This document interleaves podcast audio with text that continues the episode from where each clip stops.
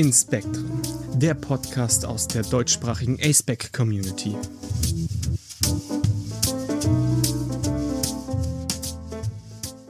Hallo und herzlich willkommen zurück zu einer neuen Folge von Inspektren oder genauer gesagt zu einer Folge aus unserem Format Menschen im Porträt.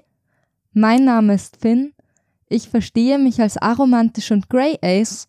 Ich bin 26 Jahre alt, komme aus Österreich, bin weiß und verwende keine Pronomen. Hallo auch von mir, mein Name ist Getz, ich bin 33 Jahre alt, bin eine weiße Cis-Frau aus der Schweiz. Ich bin Arrow Ace und äh, identifiziere mich als Non-Partnering. Ja, und wie schon gesagt, haben wir heute wieder ein Porträt für euch. Das Porträt für heute hat Getz gemacht. Getz, möchtest du ein bisschen etwas darüber erzählen? Genau, ich habe mit Nina gesprochen. Nina nutzt sie ihr Pronomen. Sie ist ähm, ace, panromantisch und polyamor und erzählt über ihre Neurodiversität, darüber, wie sich das auch mit, äh, über das Zusammenspiel zwischen Neurodiversität, ihrer, ihren queeren Identitäten. Sie spricht auch über Pokémon, Furries und über Queer-Aktivismus. Ja, und ich wünsche euch ganz viel Spaß mit dem Porträt. Genau, und bevor wir jetzt loslegen, hier noch einmal kurz die Inhaltshinweise. Nina spricht unter anderem über Queerfeindlichkeit, belastende Familiensituationen in der Kindheit und auch ein wenig über Sex und Masturbation. Also, wenn du dich mit einem dieser Themen unwohl fühlst und nichts darüber hören möchtest, aus welchem Grund auch immer, kannst du die Folge gerne überspringen oder du kannst in die Shownotes schauen, da steht ganz genau, wann über was gesprochen wird und du kannst auch die einzelnen Stellen überspringen. Oder wenn du die Stellen trotzdem gerne hören möchtest, dann hör sie gerne in einer Situation, in der du dich sicher fühlst und vielleicht mit einer Person, der du vertraust, aber das weißt du ja selber dann am besten. Und dann auch von mir viel Spaß. Noch ein kurzer Hinweis. Das Gespräch, das ihr gleich hört, hat im November 2022 stattgefunden.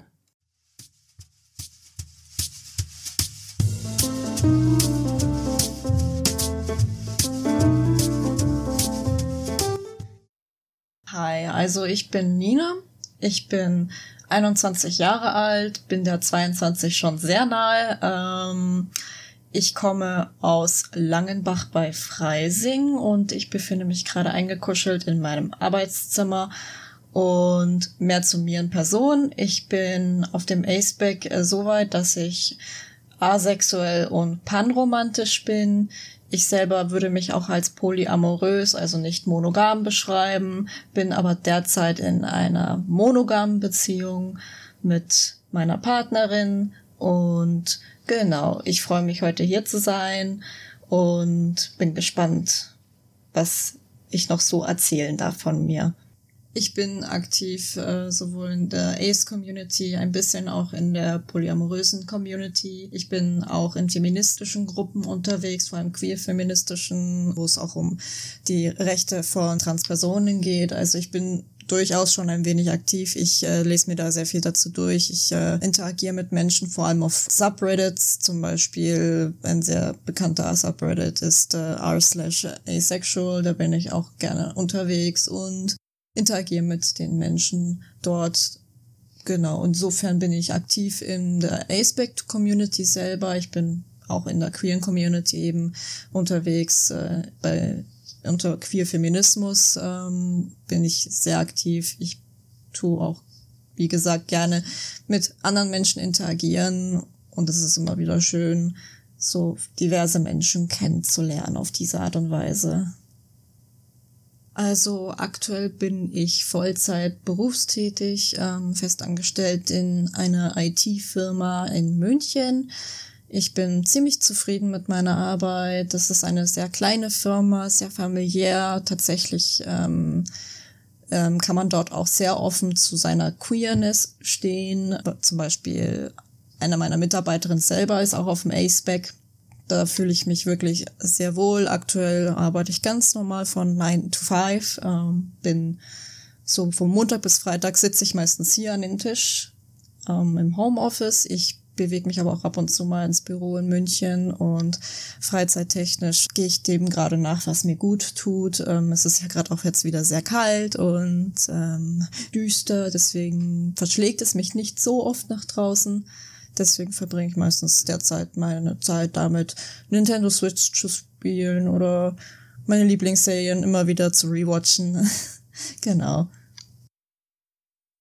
Also wie habe ich ähm, herausgefunden, dass auch meine Mitarbeiterin auf dem A-Spec ist? Das ging ziemlich schnell und schmerzfrei könnte man sagen, genau. Beim Vorstellungsgespräch habe ich äh, mir schon so selber die Frage gestellt, weil ähm, als es zu Thema Beziehungen war, weil auch meine Partnerin in unserer Firma arbeitet, ähm, wie das eventuell sein würde, wenn die Partnerschaft nicht mehr besteht, wie das dann zum Beruf steht. Da hat dann eben so diese Person angemerkt, so, ich führe keine Beziehungen, deswegen wollte ich da nachfragen. Dachte ich so, okay, also führt sie generell keine Beziehungen oder ist sie auf den Aromantic-Spektrum? Ähm, aber das wollte ich natürlich im Vorstellungsgespräch nicht so direkt fragen.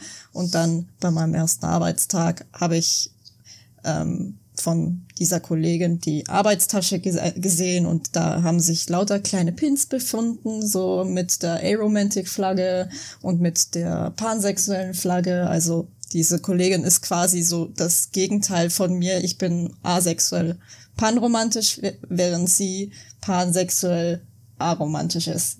Was ich ziemlich unterhaltsam finde. Aber es ist ziemlich cool, dass die Firma sehr offen damit umgeht und auch die LGBTQ-Community ähm, offen embraced und unterstützt. Das ist wirklich sehr cool.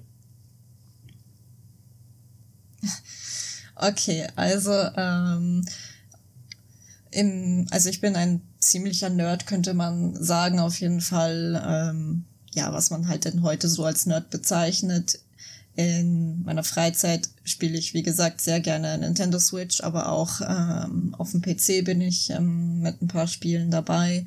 Ähm, aktuell spiele ich das neue Pokémon-Spiel, das Scarlet und Violet oder zu Deutsch auch Karmesin und Purpur, aber ich nenne es lieber bei den englischen Spielenamen, die sagen mir ein bisschen mehr zu.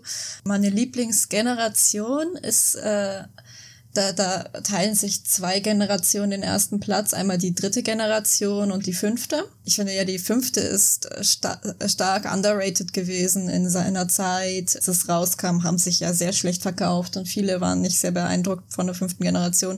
Die fünfte Generation war ähm, nicht mein erstes Spiel. Mein erstes Spiel war die vierte Generation, Pokémon Diamant und Perl. Dann kam aber kurz danach eben Pokémon Schwarz und Weiß ganz frisch auf den Markt und ich wollte es dann natürlich auch haben, hab's gespielt und ich war halt absolut gepackt und äh, gefesselt und ich habe äh, sehr schöne Erinnerungen zu dem Spiel und zu der Generation und genau, also ich bin noch nicht ganz so beeindruckt von der neuen Generation, das liegt aber eher an den technischen Problemen, die die neuen Pokémon-Spiele haben. Also ich selber spiele aktuell Pokémon tatsächlich eher so auf Emulatoren, so diverse ROM-Hacks, äh, so die von die Fan gemacht sind, sind auch sehr interessant für mich. Bin ich auch sehr großer Fan von. Mein Lieblings-Pokémon, ähm, also eins habe ich als Plüschtier hier ähm, stehen, das ist Gengar. Ich, äh, ich finde das, das simple Design von Gengar ganz toll. Es ist einfach nur ein runder lila Blob mit einem breiten Grinsen. Das ist äh, total mein Ding. Ich mag generell Geist-Pokémon sehr gerne. Ich bin generell ein Fan von Pokémon. Ich mag auch die Evoli-Entwicklungen sehr gerne und auch Evoli selber. Ich habe äh, zwei ähm, Evoli-Entwicklungen als Tattoo auf den Oberschenkel. genau, also ich habe meine Liebe zu Pokémon schon sehr deutlich an mir zu sehen, quasi. Ähm, ich spiele auch sehr gerne die Kirby-Spiele auf äh, der Nintendo Switch und generell Pokémon. Also ich bin ein ziemlicher Pokémon-Liebhaber. Pokémon spiele ich seit zehn Jahren ungefähr, bin ich da aktiv dabei. und genau, ansonsten, was gucke ich so gerne für Serien? Also ich schaue auch sehr gerne Anime. Aktuell nicht so aktiv. Meistens ähm, gucke ich immer so nach, haben meine Lieblingsanime eine neue Staffel dabei oder sowas. Genau. Und Serien, die ich gerne gucke, so außerhalb vom Anime, ich gucke gerne meine Comfort-Shows, die habe ich meistens im Hintergrund so als Geräusch laufen. Das ist zum Beispiel The Big Bang Theory, schaue ich ganz gerne so im Hintergrund. Meine persönliche Lieblingsserie aller Zeiten war bisher Sex Education von Netflix. Sehr gute Serie, meiner Meinung nach. Also ich bin äh, vor fast äh, genau einem Jahr mit meiner Freundin gemeinsam hier eingezogen in einer kleinen Dreizimmerwohnung in der Nähe von Langenbach-Freising. Ähm, das ist ziemlich Oberbayern. Es ist wirklich sehr schön angenehm hier. Es ist auf dem Kuhdorf, also wirklich Dorf, Dorf, Dorf.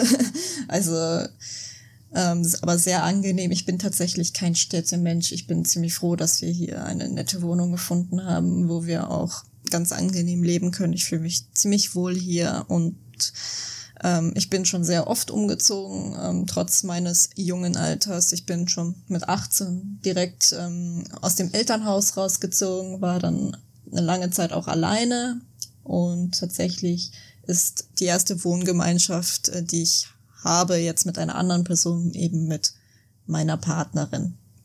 In einer festen Partnerschaft äh, sind wir jetzt seit fast zwei Jahren. Ähm, Im März sind es dann zwei Jahre, im März 2023. Ähm, genau. Zum Thema Aceback in meiner Beziehung. Ähm, meine Partnerin ist selber auf dem Aceback unterwegs. Ähm, das heißt, wir harmonieren eigentlich ziemlich gut in unserer Beziehung.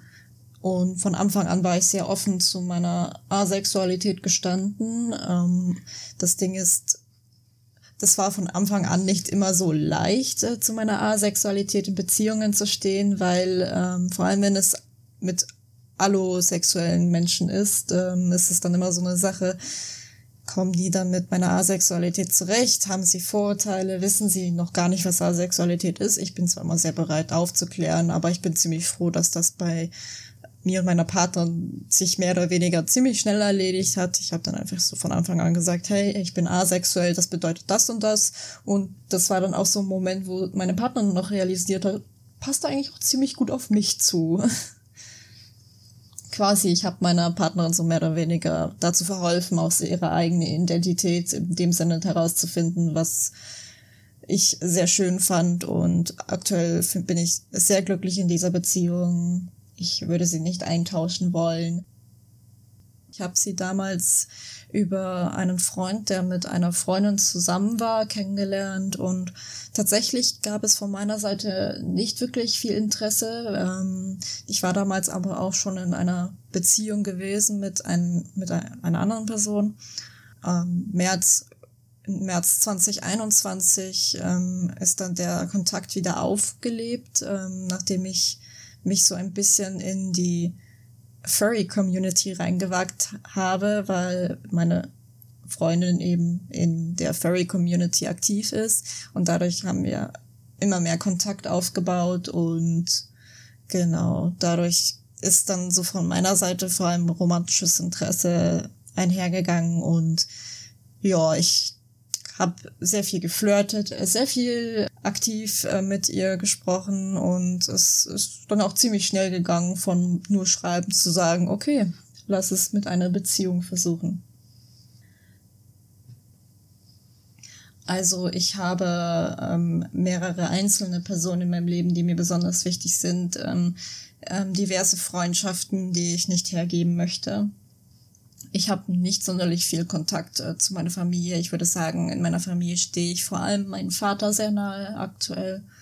Ähm, vor allem durch ähm, die Krebserkrankung bin ich meinem Vater noch mal ein bisschen näher gekommen, wodurch wir viel Zeit miteinander verbringen.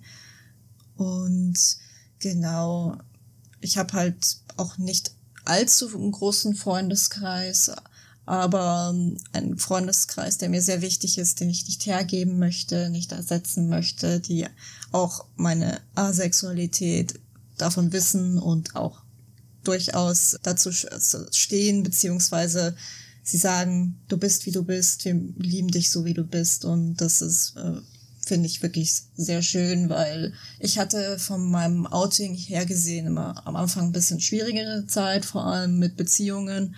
Meine erste Beziehung ging durch mein Outing sogar zur Brüche, leider.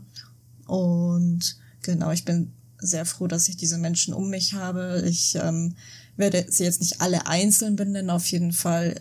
Aber ich denke, wenn diese Menschen diesen Podcast hören, dann wissen sie auf jeden Fall, dass ich sie meine und dass sie angesprochen sind. Also in dem, an der Stelle möchte ich auf jeden Fall einen Gruß rausschicken. ihr seid die Besten. Ich liebe euch. Also zu meiner Biografie. Ich bin selber ähm, in einer Patchwork-Familie aufgewachsen. Ähm, ich habe ähm, vier Brüder tatsächlich. Also ich bin ähm, ein ziemliches Geschwisterkind, könnte man sagen. Also meine Kindheit war nicht sonderlich leicht, ähm, da sich meine Neurodiversität im frühen Kindesalter ein bisschen gezeigt hat. Also ich bin in dem Sinne auf einem neurodiversen Spektrum unterwegs, dass ich Asperger-Autismus habe. Das ist auch diagnostiziert ähm, seit 2016. 2016 hatte ich auch ähm, Depressionen gehabt, weswegen dadurch erst eben diese, dieses Asperger-Autismus diagnosti mitdiagnostiziert wurde. Ich persönlich selber komme gut mit meinem Asperger zurecht. Ich ähm, schäme mich auch nicht mehr dafür. Der Weg von der Diagnose bis hin zur Akzeptanz war auch leider nicht so einfach, aber mittlerweile kann ich sagen, so, sollte das Thema aufkommen, ja, ich habe Asperger-Autismus, ich schäme mich nicht dafür, im Gegenteil, ich bin in dem Sinne was Besonderes und genau, ich embrace mich so, wie ich bin. Und ich war generell ein sehr zurückhaltendes Kind, ähm, hatte vor allem im, zu, zu Hause immer starke Probleme damit, mich auszudrücken. Und ja, also die Kindheit war vor allem auch nicht einfach wegen der schwierigen Beziehung zu meiner Mutter und auch zu meinem Stiefvater, muss ich ähm, an der Stelle sagen. Meine Mutter war sehr emotional unavailable und auch durch meinen ähm, körperlich ähm, eingeschränkten jüngeren Bruder, der kam schon mit ähm, gesundheitlichen Problemen zur Welt. Dadurch bin ich eher hinten dran gewesen. Als Sandwich-Kind vor allem kennt man das vielleicht, dass man ab und zu mal außen vor ist. Und ich hatte eine nicht besonders gesunde Beziehung zu meinem Stiefvater. Im Gegenteil, ein Stiefvater war am Ende der Grund, dass ich mit 18 schon ausgezogen bin. Ich musste raus aus äh, meinem Elternhaus damals. Das war eine sehr toxische Umgebung für mich damals. Ich ähm, bin da heute noch ziemlich geprägt von. Ähm, aber ich bin froh, dass ich diesen Schritt gegangen bin, weil ähm, ich, wenn ich so ab und zu noch so mithöre, was da so abgeht in meinem Elternhaus, also mein kleiner Bruder lebt da ja noch und auch meine Mutter ist immer noch im selben Haus mit meinem Stiefvater. Und wenn ich so höre, was da abgeht, bin ich ziemlich froh, dass ich mit 18 bereits entschieden habe, dass ich sage, okay, ich muss hier weg und bin ziemlich froh, dass ich diesen Weg gegangen bin. Genau, weil vor allem ein Problem damals war eben mein Asperger-Autismus. Mein Stiefvater hat diese Einschränkung geleugnet, hat ja behauptet, das mache ich nur für Aufmerksamkeit und ich bin einfach nur ein Teenie, der nicht weiß, wie das Leben funktioniert und genau, all sowas. Und das war ziemlich schwer für mich, weil ich dachte, okay, was, wenn ich wirklich einfach nicht wirklich, also das war dann so quasi in dem Moment, wo ich meine eigene Identität angezweifelt habe, so nach dem Thema, bin ich denn jetzt wirklich Asperger-Autistin? Tue ich nur so, mache ich das nur für Aufmerksamkeit? Also das war wirklich eine sehr schwere Zeit für mich. Das ähm, bin ich froh, dass das hinter mir liegt. Es ist, wie gesagt, ich bin immer noch dezent gebrandmarkt davon. Ähm, es war auch sehr viel äh, emotional abuse dabei, leider, ähm, in der Zeit meiner Kindheit, ähm, die sich heute noch ein bisschen zu blicken lässt, wenn ich ähm, besonders enge äh, Beziehungen zu Menschen führe. Aber ich bin ziemlich froh, dass ich diesen Teil meiner Kindheit, meine Vergangenheit ansehen kann. Und nachdem ich dann auch von zu Hause ausgezogen bin, ähm, bin ich dann das erste Mal mit Asexualität in Kontakt gekommen. Also mit dem Kontakt, also mit dem Begriff selber bin ich in Kontakt gekommen und ich war ziemlich ähm, intrigued von diesem Begriff. Ähm, also ich war zu dem Zeitpunkt, wo ich über Asexualität erfahren habe, schon auf dem queeren Spektrum unterwegs, könnte man sagen. Also ich war, ähm, ich, ich habe mich selber zu derzeit als äh, bisexuell bezeichnet. Ähm, ich kannte noch nicht so viele Labels zu dem Zeitpunkt. Das war 2019, da war ich selber auch 19 Jahre alt. Und genau, als ich dann das erste Mal über Asexualität gelesen habe, das war tatsächlich eine Art Meme, könnte man glaube ich sagen. Ähm, das war im Social Media. Da ging es um einen Disney-Charakter. Ich glaube, das war Elsa von Frozen. Das, äh, da wurde besprochen, dass ähm, Elsa von Frozen ziemlich aufs A-Spektrum passt und viele sich eben Elsa als eine asexuelle Disney-Prinzessin vorstellen und dann dachte ich mir so, okay, asexuell, das, äh, den Begriff habe ich noch nicht gehört, so und dann habe ich, dann stand da halt auch in kleinen Detail dran, was Asexualität ist. Dann habe ich das so gelesen, denke mir so, das ist interessant, da möchte ich mir das mal näher angucken. Und dann durch äh, diverse Subreddits und durch Internetrecherche habe ich dann eben für mich selber herausgefunden, was das Aceback ist. Und ich habe mich in dem Sinne wirklich dann so dem zugehörig gefühlt. Das ging wirklich ziemlich schnell vom, oh, ich bin asexuell und dann auch zum Outing gegenüber Freunden vor allem und auf meinen damaligen Social Media Accounts so, hey, ich bin asexuell. Das war sogar ziemlich pünktlich zum ähm, Pride Month 2019. Da habe ich so gesagt so, hey, ich bin asexuell und auch panromantisch. Das heißt, ich ähm, liebe Menschen unabhängig ihrer Geschlechtsidentität oder ihrer generellen Identität. Ich mag einfach alle, so, so ungefähr, um es äh, so zu sagen. Genau. Und ich muss sagen, ich war sehr froh, als ich diesen Begriff für mich gefunden habe, weil es hat ziemlich lange gedauert, bis ich realisiert habe, dass ich asexuell bin aber ich habe es schon irgendwie so immer ein bisschen gespürt, so. Weil Asexualität tue ich in dem Sinne erfahren, so nach dem Thema, vor allem was Sexualität und sexuelle Aktivitäten angeht. Es ist für mich wie Achterbahnfahren. So, ich bin in einem Freizeitpark und sexuelle Aktivitäten ist für mich so ein Achterbahnritt, so er muss für mich nicht dazugehören, während ich bei einem Freizeitpark unterwegs bin. Aber wenn es äh, mit Consent passiert, kann ich durchaus Spaß dabei haben. Es kann für mich eine schöne Erfahrung sein. Aber es ist so, ich brauche es einfach nicht. Ich habe nicht das aktive Verlangen danach und ich brauche es auch nicht in so einer Menge, dass ich sage, ich komme damit zurecht, wenn ich jeden Tag äh, sexuelle Aktivitäten habe. Das war damals dann eben im Konflikt mit meiner damaligen Beziehung, weil mein Ex-Partner sehr hypersexuell war. Und das ähm, hat sich nicht gut mit meiner Asexualität vertragen. Es war auch ein sehr häufiges Streitthema.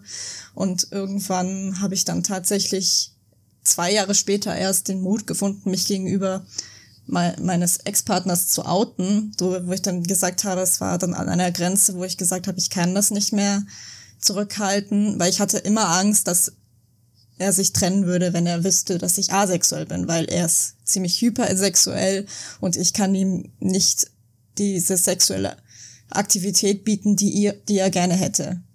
Ich, ich war zu dem Zeitpunkt schon eher äh, auf dem, also eher nicht monogam veranlagt, wo ich dann gesagt habe, du darfst auch gerne dir andere Menschen suchen, mit denen du diesen Aktivitäten nachgehst. Ich habe da absolut kein Problem mit, aber er wollte das nicht und ich habe dann wirklich ab einem bestimmten Punkt gesagt, ich bin asexuell.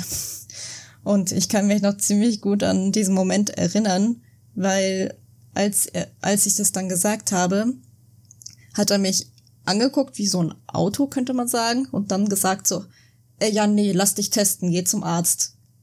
Wo ich dann auch so war, so, okay, äh, das ist aber keine Krankheit. Also ich habe wirklich äh, sehr viel Energie darin reingesteckt, ihn anschließend aufzuklären, weil er war mir trotzdem wichtig. Ich war ungefähr fünf Jahre lang mit ihm in einer Beziehung. Ich wollte das nicht einfach aufgeben, bloß weil wir auf der Ebene nicht so ganz kompatibel sind. Aber es war sehr wenig Einsicht leider da, deswegen ist es schlussendlich doch zum Beziehungsende gekommen. Ähm, aber deswegen bin ich umso glücklicher, dass ich mit meiner jetzigen Partnerin auf einer Ebene bin, wo, wo wir sagen können, wir sind intim miteinander, wenn wir beides wirklich wollen, aber wir zwingen unsere Partner nicht dazu.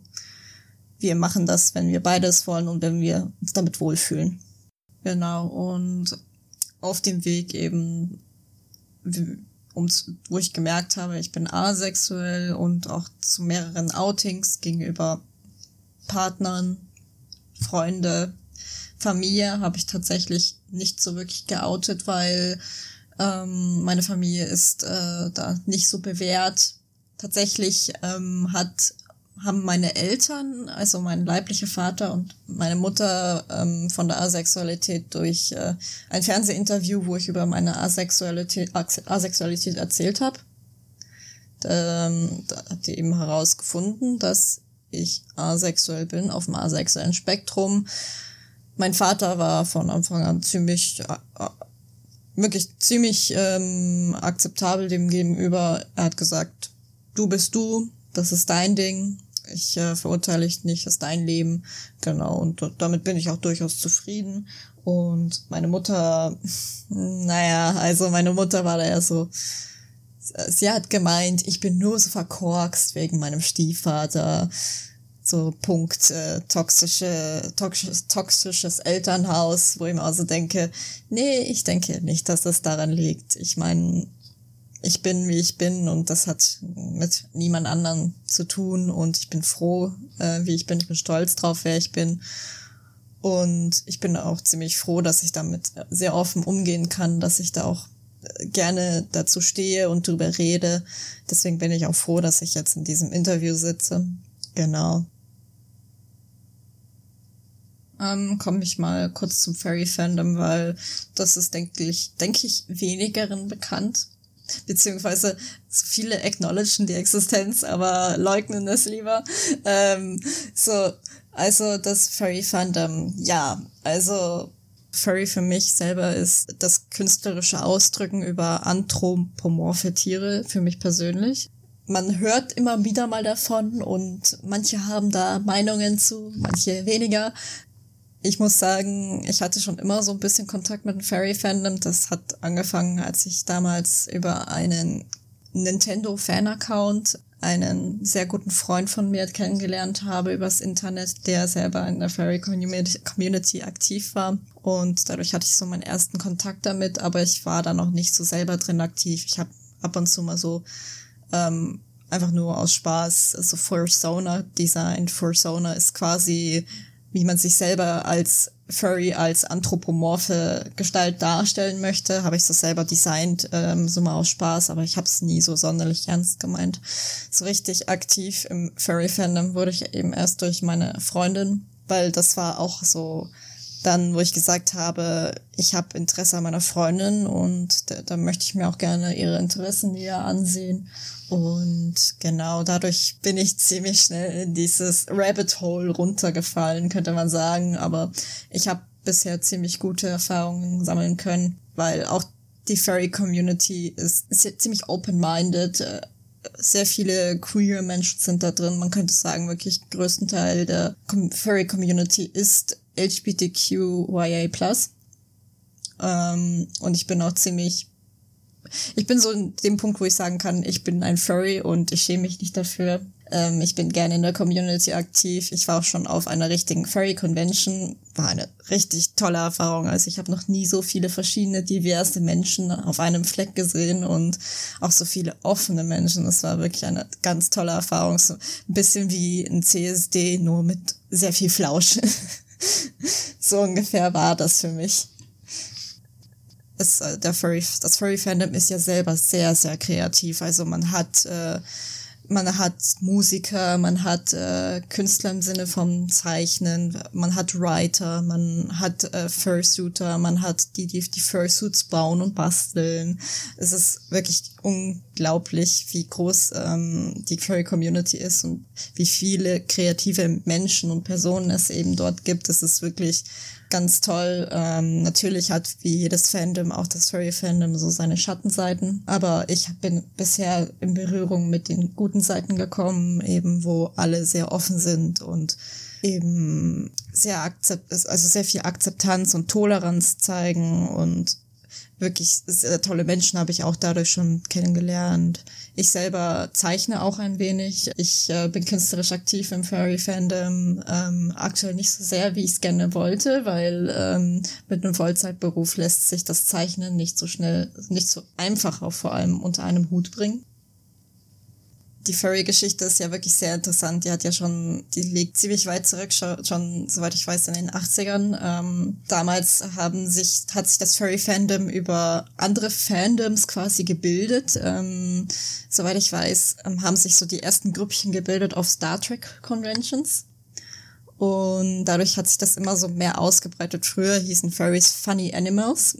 Und äh, zum Kontext, also Furry ist mehr oder weniger der Ausdruck für anthropomorphisierte Tiere, das heißt Tiere oder eben tierische Wesen mit menschlichen Zügen, seien sie zum Beispiel, dass sie eben, wie gesagt, ähm, ziemlich ähm, stark äh, ausdrucksstarke Gesichter haben, so ein bisschen anime-mäßig auch, so wie man es vielleicht von Disney-Filmen auch kennt. König der Löwen zum Beispiel ist jetzt nicht zwingend anthropomorph, aber trotzdem ziemlich menschliche Gesichtszüge, Ausdrucksweisen, ähm, eben dass auch ähm, die meisten Furries gerade stehen oder ähm, in die Richtung eben.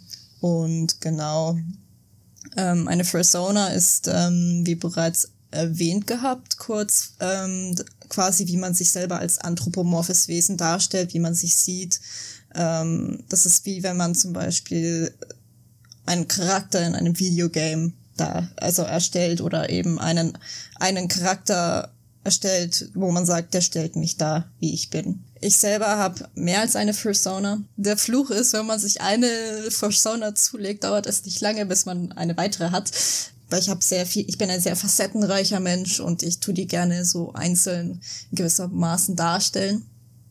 Ähm, meine Hauptpersona ist ein Greif, ein Schneeeulengreif. Ich selber liebe Eulen. Ich würde sagen, Eulen sind ziemlich weit oben auf der Liste meines Lieblingstieres. Mein Native American Sternzeichen ist zum Beispiel auch eben eine Eule. Finde ich, passt ziemlich gut und ich finde Schneeeulen einfach so mega putzig. Ich finde, Eulen sind Katzen mit Federn. Das, äh, also ich bin ein, ich bin auch selber ein ziemlich großer Tierliebhaber ähm, und deswegen finde ich es auch so schön, weil die Furry Community eben auch ähm, ziemlich ähm, ähm, stark auch eben Tierliebe Menschen hat, ähm, zum Beispiel auch ähm, auf der Convention, wo ich war, hat man die ganze Convention über Spenden gesammelt für ähm, Auffangstationen von Tieren. Man sammelt sehr viele Spenden dafür, man setzt sich aktiv dafür ein, dass es Tieren gut geht. Auch ähm, eben Tiere, die gefährdet sind vom Aussterben oder die aktiv gejagt werden von Menschen. Also für mich ist die große Kreativität der Reiz daran. Also ich selber habe keinen Suit, ähm, keinen Fursuit. Ich bin neugierig, aber da die sehr, sehr teuer sind ähm, und da das Tragen auch ein ziemlicher Kraftakt ist, ich meine, man ist in einem dicken, flauschigen Anzug und es ist äh, sehr warm in diesem Anzug und ähm, normalerweise macht man das auch nicht sonderlich lange. Also wenn man jetzt einen ganzen Anzug trägt, dann ist man meistens vielleicht zwei Stunden drin. Ähm, ich selber zeichne eher. Ich äh, nehme auch Zeichenaufträge gerne entgegen. Ähm, ich habe zeichne auch gerne für Freunde mal was. Es ist einfach, ich kann mich da ziemlich kreativ ausleben. Ich ähm, bin auch eher so der Porträtmensch. Ich zeichne sehr gerne Gesichter. Ähm, ich finde, auch bei Gesichtern kann man ziemlich stark ausdrücken und künstlerisch sich frei ausleben und ich bin im ziemlich äh, safe for working Bereich unterwegs, heißt ich äh, tu, ich bin eher so im eher nicht sexualisierten Bereich unterwegs, weil ähm, das äh, wird in den Medien sehr stark sexualisiert dargestellt, was ich übertrieben finde, weil ähm, Furries haben nichts mit Sex, also nichts ausschließlich mit Sex zu tun oder Fetisch. Es wird nur so stark dargestellt. Ich finde, wenn man gerne in einem Fursuit sexuell aktiv ist, dann ist das ein Fetisch, ähm, der nichts direkt damit zu tun hat, weil wie zum Beispiel es gibt Menschen, die haben, sind auch gerne Sexuali sexuell aktiv in Cosplay. Das ist für mich genau dasselbe. In der Anime-Community wird genauso stark sexualisiert teilweise. Zum Beispiel, weil man ver vergleicht das gerne so, es gibt die Anime-Community, es gibt die Furry-Community und die beiden unterscheiden sich nicht so sehr, nur das eine wird ein bisschen stärker verurteilt von der Gesellschaft, weil ähm, dann zeichnet man halt eine anthropomorphe Katze, wie sie ein bisschen sexy posiert. Das ist okay. Ich meine, mein, mein Piece of Cake ist es nicht persönlich. Ähm, es ist nicht so ganz meins. Aber ich finde, wie gesagt, diese sexu übersexualisierte Darstellung ist mal teilweise schon ziemlich unrealistisch, weil es gibt auch sehr viele asexuelle Furries. Ähm, und ich denke, dass es in der Furry-Community nicht nur um das eine geht, wie man sonst gerne behauptet. Ich ähm, würde sagen, ich finde ähm, es nicht schlimm, wenn ich jetzt zum Beispiel mehr sexuelle Bilder sehe von Furries oder so. Im Gegenteil, ich finde es ziemlich faszinierend. Ähm, ich, ähm, um nochmal auf das A-Spec zurückzukommen, ich würde sogar sagen, ich bin so ein bisschen auf dem ego-sexuellen Spektrum, quasi, dass ich sage, ich finde sexuellen Content interessant, ich finde ihn faszinierend. Ähm, ich lese gerne Smut oder ähm, genau, ich habe auch nichts dagegen, mal ein paar sexuelle Filmchen anzugucken, zum Beispiel, wenn, wenn mir wirklich danach ist, aber so selber so sexuell aktiv, ähm, so richtig mit Menschen ist so eher weniger meins. Also ich habe, äh, ich würde schon sagen, dass ich eine Libido habe. Ich äh, kann auch Erregung spüren. Ähm, es ist nur sehr selten, dass ich diese Erregung wegen anderen Personen spüre. Das geht meistens einher mit einem Kontext, zum Beispiel, wenn ich wirklich bewusst mit jemandem intim werden möchte, man sich streichelt oder sowas, dass ich dann sage, okay, da spüre ich dann doch irgendwo ein Kribbeln im Bauch, aber auch wenn es wirklich mit der richtigen Person ist. Oder eben, wenn man an sich selber Hand anlegt, sowas wie Masturbation oder so, das ähm, ist auch mehr so, bei mir zum Beispiel, mehr so ein Mittel der Entspannung oder, oder als Schmerzlinderung zum Beispiel oder wenn man nicht schlafen kann. Das ist äh, zum Beispiel eher für mich so.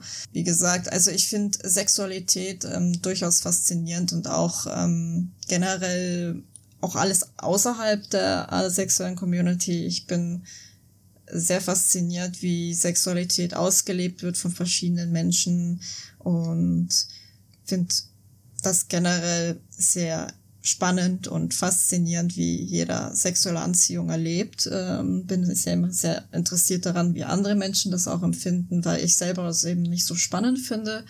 Wo ich so sage, wenn du sexuelle Anziehung spürst, ist das vollkommen okay für mich. Ich finde es sogar sehr spannend, dass du das so tust. Ich tue es selber nicht. Ähm, ich, ähm, ich habe zwar eine Libido, ich ähm, kann durchaus auch ähm, sexuellen Tätigkeiten nachgehen, aber es ist für mich nicht überlebenswichtig. Dann gibt es eben Menschen, bei denen ist es komplett andersrum, die ähm, möchten Sex haben, ähm, aber diese Menschen können zum Beispiel auch auf dem asexuellen Spektrum unterwegs sein. Es gibt ja natürlich auch asexuelle Menschen, die möchten Sex haben, weil sie zum Beispiel eben eine Libido haben, eine sehr aktive, die sie auch befriedigen möchten, oder weil sie zum Beispiel tatsächlich auch Kinky Aces sind, wo sie sagen, ich ähm, habe einen Kink, den ich auf platonische Art und Weise ausleben möchte. Das finde ich sehr, sehr spannend und faszinierend. Ich bin, wie gesagt, eigentlich ein ziemlich neutraler Mensch, wo ich sage, wie gesagt, für mich selber ist es nicht so spannend, großartig, aber wenn andere Menschen daran Freude finden, dann finde ich super. Ich bin so ein Mensch, wo ich sage, ich, ich bin ein Mensch, ich sage immer, mach das, was dich glücklich macht, solange du niemanden zu irgendwas drängst oder unglücklich damit machst oder verletzt. Ich bin ziemlich ähm, stark aktiv gerade damit ähm, herauszufinden, wie, wie ich aktuell weiter mein Leben organisieren möchte, ob ich weiterhin Vollzeit arbeiten möchte und vielleicht äh, die Vollzeit ein bisschen runterstufe auf ähm, zum Beispiel keine 40-Stunden-Woche, sondern 30 Stunden, dass ich mehr Freizeit habe, dass ich mich wieder mehr kreativ ausleben kann, eben künstlerisch eben wieder aktiver sein kann, dass ich sage, ich habe ein bisschen mehr Zeit, mich selber auszudrücken und auch wirklich meinen anderen Interessen nachzugehen. Weil ich finde, aktuell bin ich einfach, habe ich zu viele Interessen auf einmal und dass ich sage, dass ich bei einer 40-Stunden-Woche all meinen Interessen nachgehen kann. Ähm, genau, das ist auch das Thema, wo ich sage, ähm, wenn ich zu viel arbeite, bin ich nicht glücklich, aber auch wenn ich zu wenig arbeite, bin ich nicht glücklich. Ich versuche da gerade ähm, das Mittelmaß für mich zu finden, dass ich auch sage, ich bin zufrieden mit meinem Leben, so wie es ist. Ich fühle mich wohl, ich fühle mich nicht überarbeitet, aber auch nicht unterarbeitet. So dieses Mittelmaß bin ich gerade dabei eben zu finden. Und zum Glück erfahre ich da sehr viel Unterstützung von den verschiedenen Seiten. Aktuell muss man halt noch gucken, wie es gesundheitlich klappt, weil ich ähm, so als ähm, Migränepatient auch und eben durch meine Neurodiversität äh, ziemlich empfindlich auf Umgebungen reagiere und auf Stress. Und deswegen versuche ich das so auf den Pegel zu bringen, wo ich sage, es ist für mich erträglich. Und ähm, ich hoffe auch sehr, dass ähm, es ziemlich bald umgesetzt werden kann, weil auch sehr viele Menschen überlegen ja auch derzeit gerade, ob die 40-Stunden-Woche noch realistisch ist. Und ich bin da ziemlich drin gerade. Ich ähm, bin auch da, wo ich sage, ich kläre sehr gerne mich selber drüber auf und bin da auch gern, werde auch gerne aktiv, sollte es da zum Beispiel Demos geben oder wenn da zum Beispiel Abstimmungen passieren. Also ich bin da gerade wirklich sehr eher politisch aktiv, würde ich sagen, dass ich mich sehr viel reinlese in diese Themen und hoffe, dass sich da eben etwas abbildet, wo jeder Mensch sagen kann, ich arbeite so viel, dass ich sage, es ist für mich in einem Maß, wo ich glücklich bin und auch mein Privatleben zu Genüge ausleben kann. Genau. Und das war's an sich eigentlich, genau. Das ist so gerade das, was ich mache und ich hoffe wirklich, dass ich in Zukunft ein bisschen gesünder leben kann, ähm, ein gutes Work-Life-Balance habe und vor allem, was für mich am allerwichtigsten ist, dass ich für mich selber ein Safe Space äh, kreieren kann, wo ich sage, ich fühle mich mit mir selber wohl, aber ich möchte auch ein Safe Space für andere Menschen sein. Dass ich sage, Menschen fühlen sich mit mir wohl, bei mir wohl, können sich bei mir komplett entfalten und müssen sich nicht verstellen. Das ist für mich persönlich sehr, sehr wichtig. Also das ist eine Lebensweise, nach der ich eigentlich immer gehe. Ich möchte für andere Menschen ein Safe Space sein. Ich möchte, dass die Menschen sich ähm, bei mir nicht verstellen müssen und sich einfach wohlfühlen, so wie sie sind und sich nicht verurteilt fühlen müssen bei mir, weil ich habe das meinem Laufe meines Lebens halt leider nicht so oft erfahren müssen. Ich ähm, habe wenig Toleranz gehabt, äh, vor allem was Thema Queerness angeht oder eben Neurodiversität und das, da möchte ich eben anderen Menschen mehr Zugang zu gewähren, dass sie sagen, ich habe einen Menschen, mit dem ich reden kann oder einen Menschen, mit dem ich interagieren kann, wo ich mich wirklich wohlfühle und vor allem mich nicht verstellen muss. Und das ähm, finde ich äußerst wichtig und ich bin froh, wenn ich das für andere sein kann, aber ich möchte das auch für mich selber erfahren. Wie jetzt zum Beispiel eben Heterosexualität, Bisexualität, ähm, lesbisch, schwul, so, ähm, das ist so quasi diese allosexuellen Anziehungen. Ich finde, es ist sehr wichtig, auch über das Aceback aufzuklären, weil es gibt sehr viele Menschen, die nie herausfinden, dass sie auf den Aceback sind oder dass, ähm, oder dass sie halt es einfach noch nicht wissen und deswegen ein eingeschränktes Leben führen müssen zum Beispiel. Bevor ich herausgefunden habe, dass ich auf dem Aceback bin, hatte ich immer Probleme herauszufinden, was ich eigentlich möchte in Beziehungen, in Beziehungen mit anderen Menschen, ähm, warum ich denn so bin, warum ich so denke, warum ich so fühle, so bin ich nicht normal, habe ich vielleicht eine Sexualstörung oder sowas, äh, stimmt was nicht mit mir, weil das ist halt auch das, was man dann halt bei Ärzten erfährt, wenn man nicht sagen kann, dass man asexuell ist, weil man selber noch nicht weiß. Man wird dann quasi, keine Ahnung, als sexuell gestört abgestempelt. Man kriegt teilweise sogar Medikamente, um ähm, eine Sexualstörung aufzuheben, die gar nicht mal vorhanden ist. Deswegen ähm, finde ich Aufklärung über das Aceback mehr als wichtig und auch realistische Darstellung. Es ist nicht ähm, es ist keine Krankheit, die Menschen sind nicht kaputt oder haben Angst oder ähm, haben oder sind irgendwie äh, Zölibat oder irgendwas dergleichen. Es gibt da so viele verschiedene Aspekte und ähm, wie gesagt, es ist ein ziemlich großes Spektrum und es ist ähm, wundervoll, so wie es ist und ich finde akkurate Repräsentation mehr als wichtig und bin froh, wenn ich ein bisschen Aufklärung leisten kann in öffentlichen Medien. Wenn ihr euch ähm, mehr zu Asexualität und generell ASPEC informieren wollt, dann macht es auf jeden Fall. Es ist ein sehr interessantes Thema.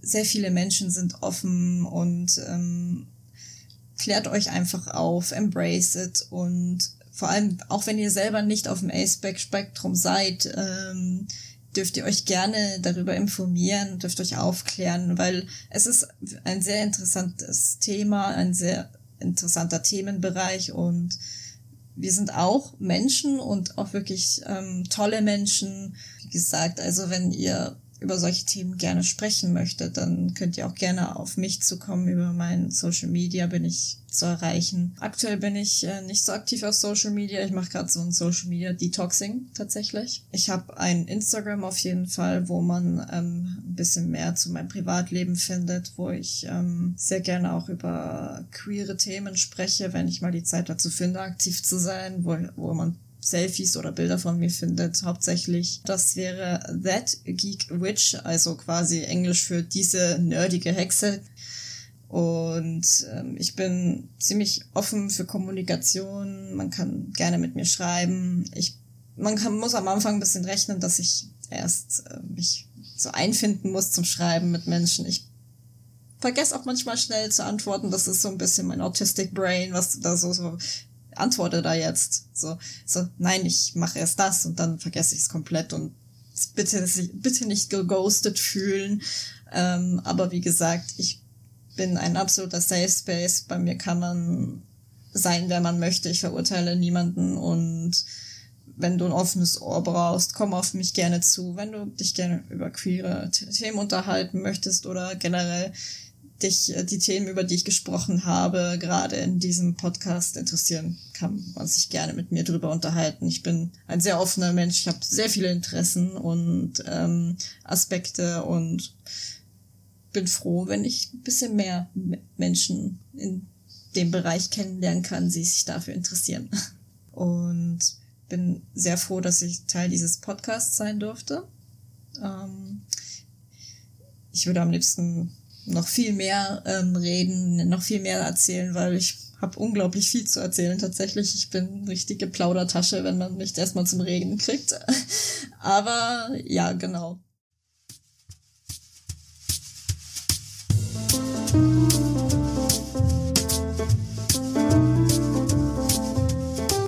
Ja, das war dann schon das Gespräch mit Nina. Vielen Dank auch von mir.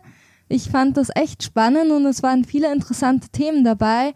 Wenn du jetzt Gedanken, Feedback, Rückmeldung, Kritik hast für, zu der Folge oder wenn du Anregungen hast für uns, dann melde dich doch gerne.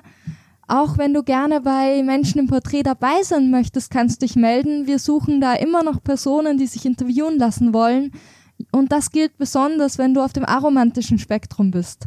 Also wenn du aromantisch bist oder irgendwo auf dem aromantischen Spektrum, dann schreib uns doch gerne, wenn du dir vorstellen kannst, so ein Interview mit uns zu machen. Wir würden uns sehr freuen.